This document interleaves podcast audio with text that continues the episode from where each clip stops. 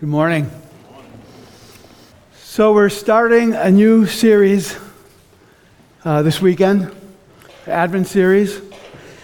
And as our uh, theme verse for the series, we're choosing 1 Corinthians 1 27. But God chose the foolish things of the world to shame the wise. God chose the weak things of the world to shame the strong. We're going to be talking about the unlikely advent of Jesus Christ. Everything about Advent is, makes no sense from a human, worldly perspective. The people involved, what they do, what they experience, what God does with all of that, none of us would have come up with it on our own. And yet, God did unlikely things with unlikely people to change the course of human history. That's what we'll be talking about throughout this series. And today, I'm going to be talking about Mary, the unlikely mother of God. Now, I think it's fair to say that the church over the centuries has not really known what to do with Mary. Uh, the Roman Catholic Church comes perilously close to worshiping her. The Eastern Orthodox Church uh, kind of makes her a sort of otherworldly, iconic figure, pun intended.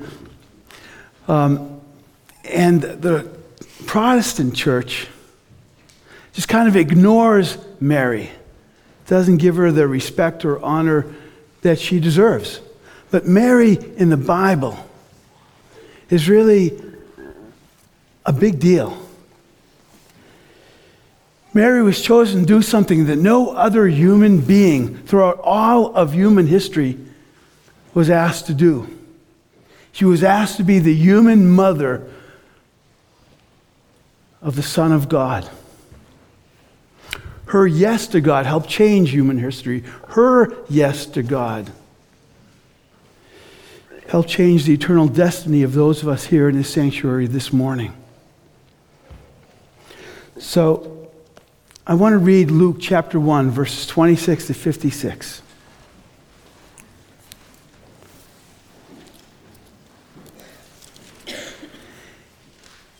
And as I'm reading, pay attention to what is going on with Mary. In the sixth month of Elizabeth's pregnancy, God sent the angel Gabriel to Nazareth, Nazareth, a town in Galilee, to a virgin pledged to be married to a man named Joseph, a descendant of David. The virgin's name was Mary. The angel went to her and said, Greetings, you who are highly favored. The Lord is with you. Mary was greatly troubled at his words and wondered what kind of greeting this might be. But the angel said to her, Do not be afraid, Mary. You have found favor with God. You will conceive and give birth to a son, and you are to call him Jesus. He will be great and will be called the Son of the Most High. The Lord God will give him the throne of his father David, and he will reign over Jacob's descendants forever. His kingdom will never end. How will this be? Mary asked the angel. Since I am a, a virgin. The angel answered, The Holy Spirit will come on you and the power of the Most High will overshadow you. So the Holy One will be born, to be born, will be called the Son of God. Even Elizabeth, your relative, is going to have a child in her old age. And she was said to be unable to conceive, is in her sixth month. For no word from God will ever fail. I am the Lord's servant, Mary answered. May your word to me be fulfilled. Then the angel left her. At that time, Mary got ready and hurried to a town in the hill country of Judea, where she entered Zechariah's house and greeted Elizabeth. When Elizabeth heard Mary's greeting, the baby leaped in her womb, and Elizabeth was filled with the Holy Spirit. In a loud voice, she exclaimed, Blessed are you among women, and blessed is the child you will bear. But why am I so favored that the mother of my Lord should come to me? As soon as the sound of your greeting reached my ears, the baby in my womb leaped for joy. Blessed is she who has believed that the Lord would fulfill his promises to her. And Mary said, My soul glorifies the Lord, and my spirit rejoices in God, my Savior. For he has been mindful of the humble state of his servant. From now on, all generations will call me blessed. For the mighty one has done great things for me. Holy is his name. His mercy extends to those who fear him from generation to generation. He has performed mighty deeds with his arm. He has scattered those who are proud in their inmost thoughts. He has brought down rulers from their thrones, but has lifted up the humble. He has filled the hungry with good things, but has sent the rich away empty. He has helped his servant Israel, remembering to be merciful to Abraham and his descendants forever, just as he promised our ancestors. Mary stayed with Elizabeth for about three months and then returned home. This morning, I want to get at four questions. What was God doing that first Christmas? What did Mary say yes to when she said yes to God? Why did, she say yes to it? And why was Mary chosen? And what can we learn from her? So, what was God doing that first Christmas? He was providing us with a Savior, someone who could and would pay the debt for the sins of the world, our sins. God was entering human history, taking on human flesh as Jesus Christ, God the Son, entered the world not as a king or a conqueror, but through a womb as a helpless infant. Jesus was born of woman, so he was fully human. He was also born of God, the Holy Spirit, so he was fully divine. That's the mystery of the incarnation that Jesus Christ is the God man, fully human and fully divine, fully God. Only one who's both fully human and fully God could save us from our sins. And Mary was asked to be that human mother of God, of the Son of God. Mary's yes to God helped change all of human history. So Mary is not to be worshiped, but neither is she to be ignored. She should be recognized. She should be respected. She should be honored by all of us because she shows us what it's like to follow Jesus and point to Jesus with her life. Now, what did Mary say yes to when she said yes to God?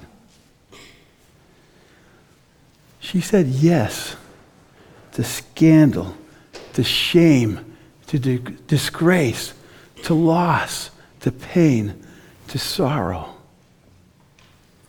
Let me say that again.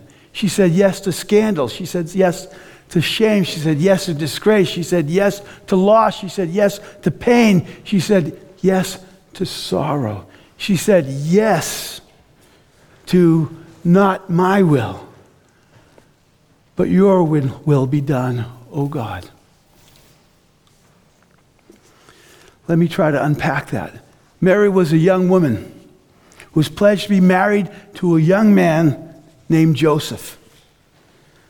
Now, some of you may have heard that Mary was maybe 12, 13 when she was betrothed, and, but Joseph was this guy in his 30s, maybe a whole lot older. There's a fifth century apocryphal text that says that, Mary, uh, that Joseph was a widower, an older widower. And uh, that's the only text. There's also some speculation that Joseph must have been old because it's pretty clear, it seems pretty clear that he, he had died by the time Jesus uh, became, was 30 or so. And there's a doctrine, a Roman Catholic and actually Eastern Orthodox doctrine as well, that, that says that Mary remained a virgin her whole life, perpetual virginity, per, per, uh, perpetual virgin. For those things together, some people think that um, Joseph must have been an old guy. But it's, I think it's very, very, very likely that Joseph was not. What was common that day was for young women to get betrothed somewhere between the ages of 13 and 16, and for young men to be betrothed somewhere between the ages of 17, 18, at most 20. That's what was common. Scripture doesn't say anything about the ages because I think they did what was common. People knew that. Now, betrothal in first, gen- uh, first century Jewish culture was a lot more serious than the way we think of, about engagement today. It involved a financial agreement between the two families and could only be broken by divorce or death. It lasted about a year and concluded with the wedding night, where the marriage would be consummated. Now, during that engagement year, during that year that Mary and Joseph were engaged and be, uh, or betrothed, they would prepare for their wedding, just as a young couple would prepare for their wedding and marriage, any young couple. So, how did they prepare? Mary prepared by doing a lot of sewing. She sewed dishcloths, washcloths, towels. She sewed all their clothes for the wedding. She prepared that way. Joseph probably would have prepared by building. He was a carpenter by trade. And he would have built the home that they would move into. And commonly, that home would be a one room, one room kind of structure attached to the home of Joseph's parents. And along, along with that, during that year, Mary and Joseph would spend time together under chaperone, getting to know one another,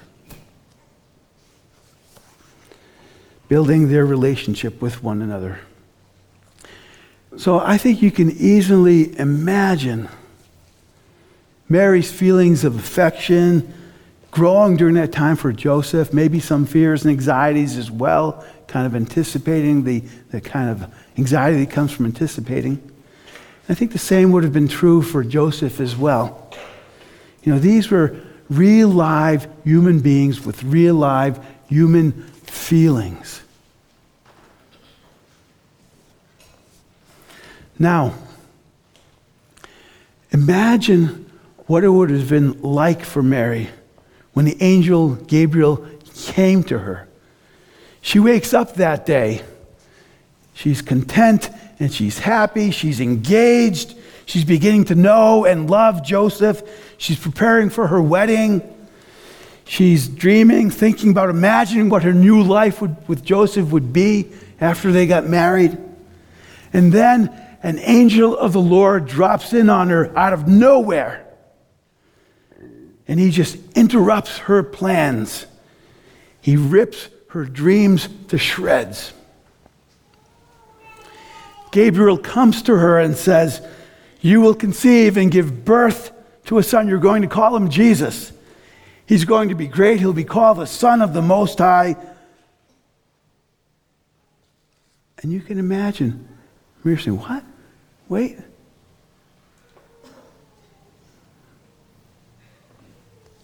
What's astonishing to me is that Mary didn't just fall over in a dead faint. You know? She takes Gabriel's message in. In Luke chapter 2, we're told that as things happened to Mary, she pondered them and she treasured them in her heart. She pondered them. There's a lot behind that phrase. It means that she really took it in and thought about it and interpreted it based on what she knew of God and his purposes for Israel and for the world. So she's taking stuff in. And then she asks Gabriel a question. She, she asks, How will this be since I'm a virgin? And it's not a question expressing doubt or disbelief, it's simply a question of how. How is this going to happen? And Gabriel answers by saying, The Holy Spirit will come on you, and the power of the Most High will overshadow you. Just as the Holy Spirit overshadowed the work of creation, and the cosmos came into being, so he would overshadow Mary, and a child would come into being in her womb. Gabriel also tells Mary that her relative Elizabeth is going to have a child in her old age. The one who could not conceive when she was of childbearing age will conceive now when she is old. Why? How? Because no word of God will fail. No promise of God will go unfulfilled. So Gabriel answers Mary's question. And Mary says, in effect, okay, I'm in. I am the Lord's servant. May your word to me be fulfilled. But don't imagine that Mary says yes to God because she's naive or thoughtless. Mary knew the repercussions that would flow from being unwed and pregnant in her culture. Mary's submission to God's plan would cost her dearly, and she knew it. She knew this, yet she said yes to God. She was willing to be God's servant, regardless of the cost. It doesn't mean, however, that she wasn't anxious and scared. All kinds of anxious thoughts must have flooded into her mind. How will I explain what's happening to me? Who will believe me? Will anyone believe me? She thinks, well, maybe, maybe Elizabeth will believe me. So Mary sets off to visit Elizabeth. It's about an 80 mile journey, rugged journey up into the hill country of Judea. She gets to Elizabeth's house, a few days' travel, and she greets Elizabeth. And even as the greeting leaves her mouth, a child in Elizabeth's womb leaps for joy. And Elizabeth, filled with the Holy Spirit, cries out, Blessed are you among women and blessed is the child you will bear. Why am I so favored that the mother of my Lord should come to me? As soon as the sound of your greeting reached my ears, the baby in my womb leaped for joy. Blessed is she who has believed that what the Lord has said will be accomplished. You see, Elizabeth knew that Mary was pregnant with the Son of the Most High, pregnant with the one who would be Savior, her Lord, before Mary had a chance to tell her. Mary had chosen, had already chosen, believe that the Lord would fulfill his promises to her. But the Lord had given Elizabeth to Mary to encourage her in that belief. And how Mary needed that encouragement. There are times when the Lord says something to us. There are times when Lord, the Lord calls us to something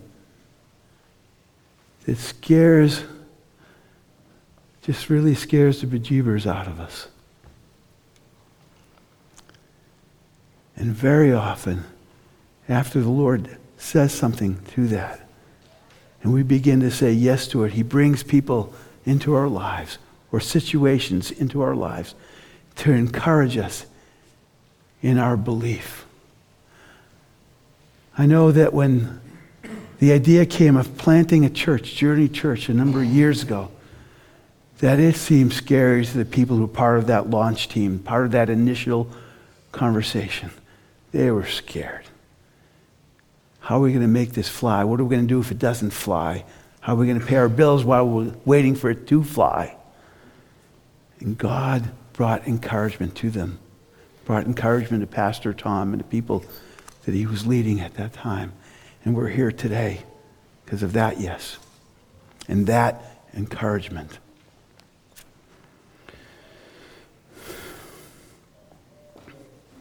But can you imagine what it would have been like for Mary? She, she stays with Elizabeth for three months until Elizabeth's child is born, the person who become John the Baptist. And then she comes back to Nazareth.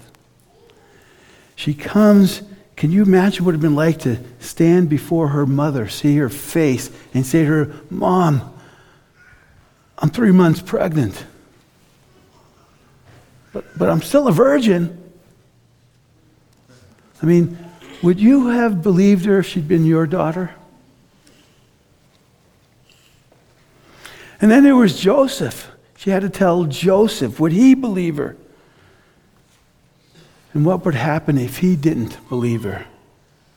Because the only logical explanation for, Jer- for Mary's condition was one, that uh, Joseph and Mary had had uh, intimate relations already, and Joseph knew that wasn't true, or that she had committed adultery with someone or that she'd been raped. But Mary had said, didn't say anything about rape.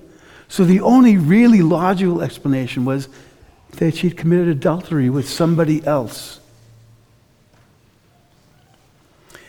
And the penalty for adultery in that culture was stoning, being stoned to death. At the very least, what Mary expected was that there would be a very difficult, painful, degrading divorce.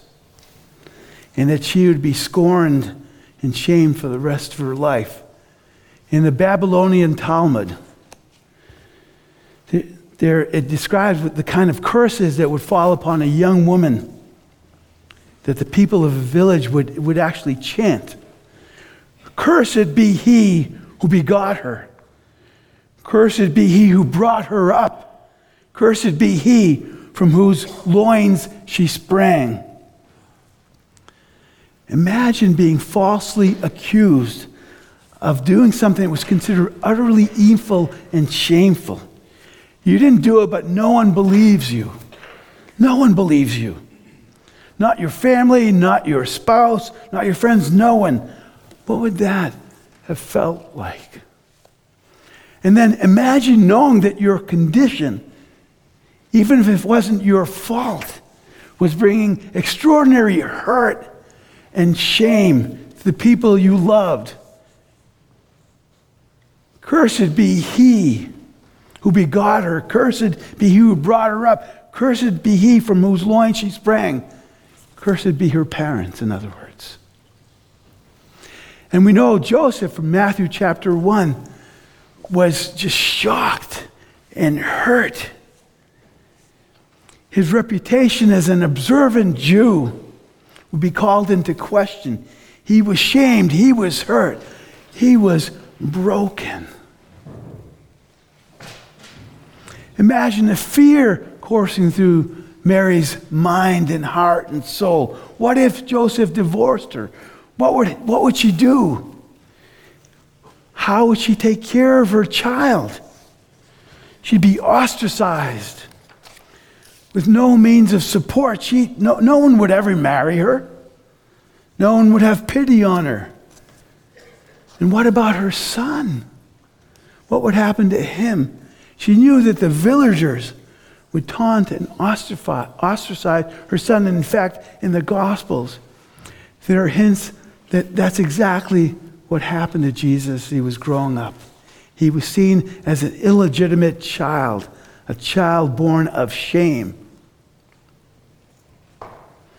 Mary knew all this.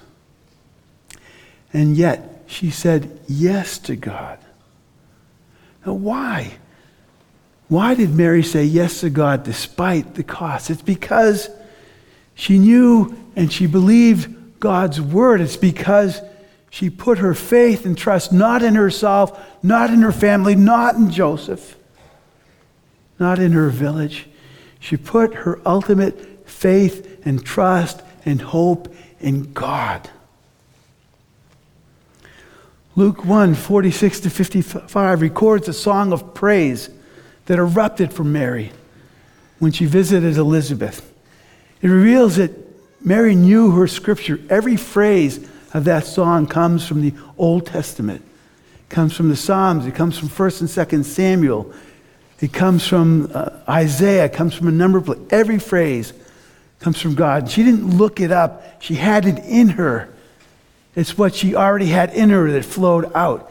God's word was in her. And that song also reveals what she believed about God and about his character. She knew God.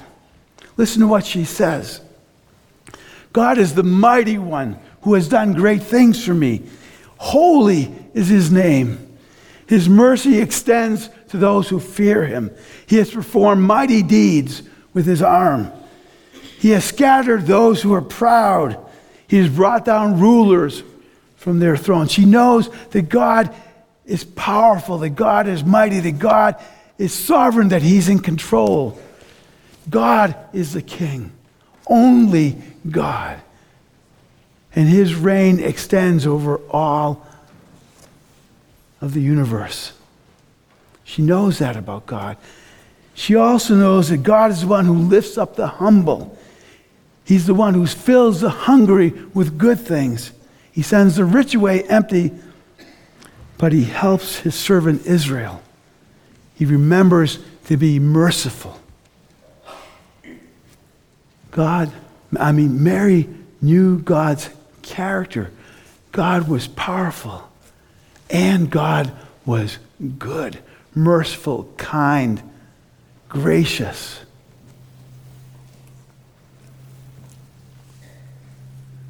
Mary put her trust in God, put her trust in God's character.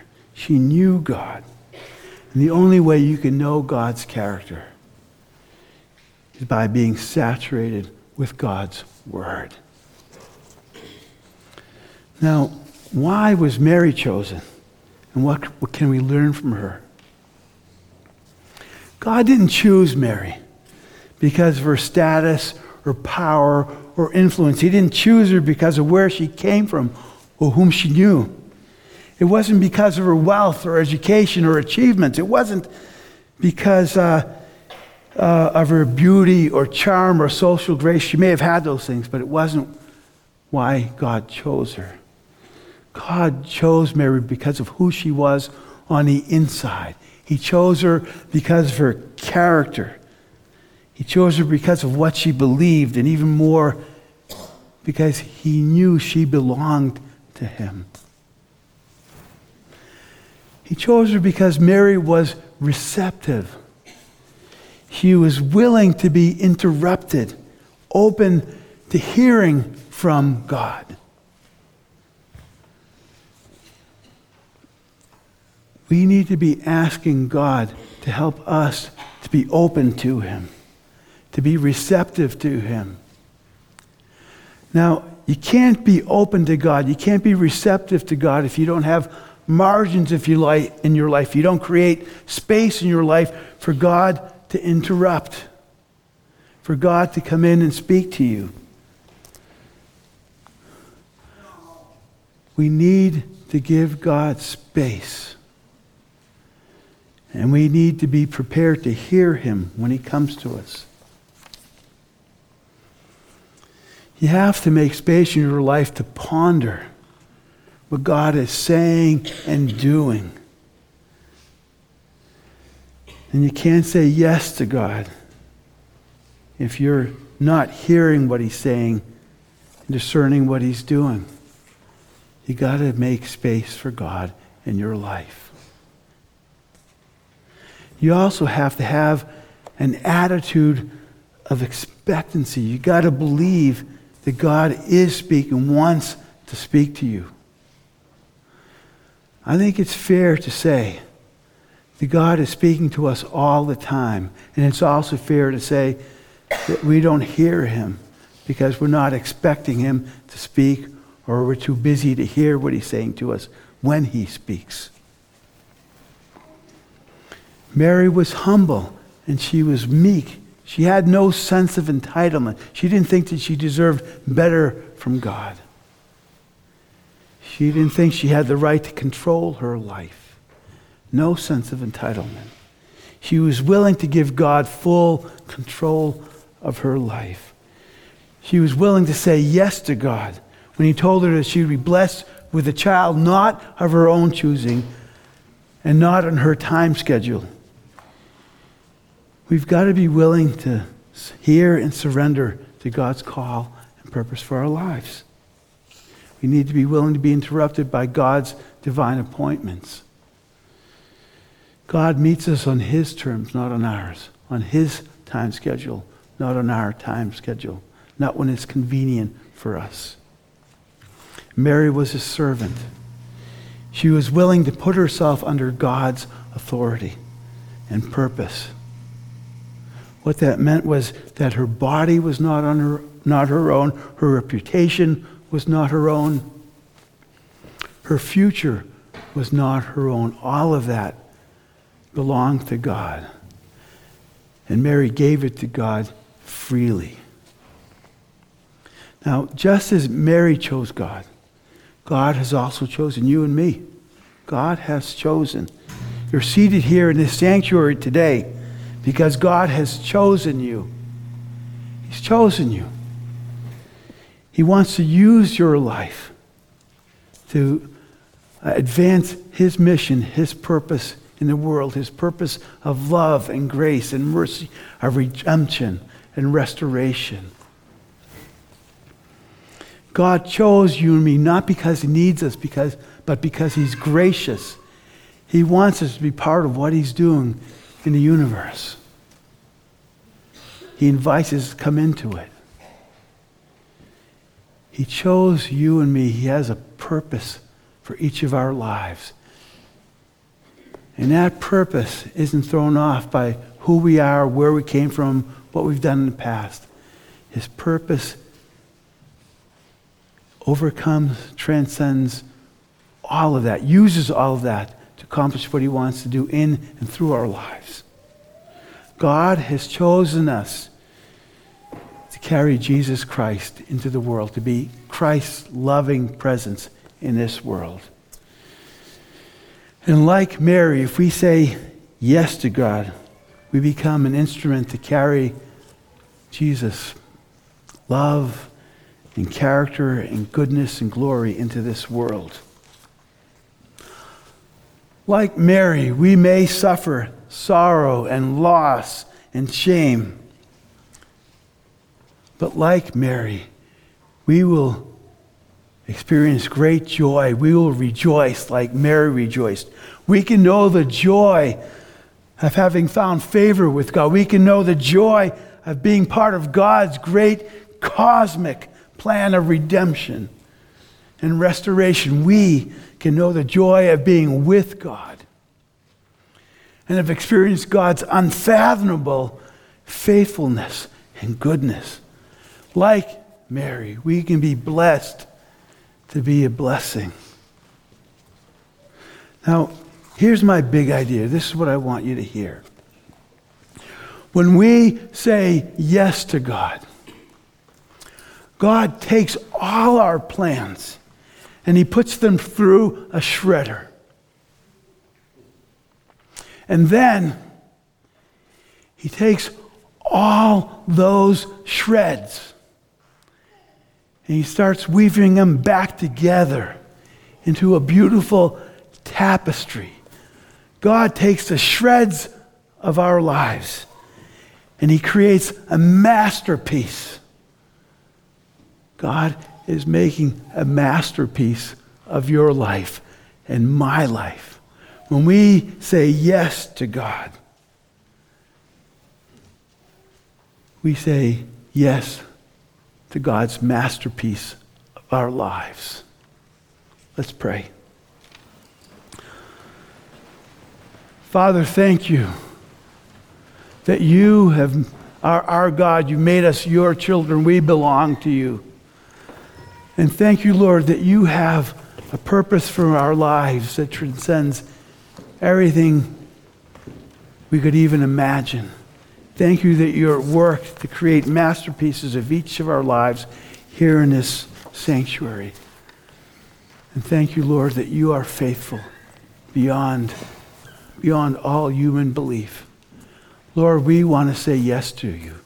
Help us to say yes to whatever it is you've called us to be and to do.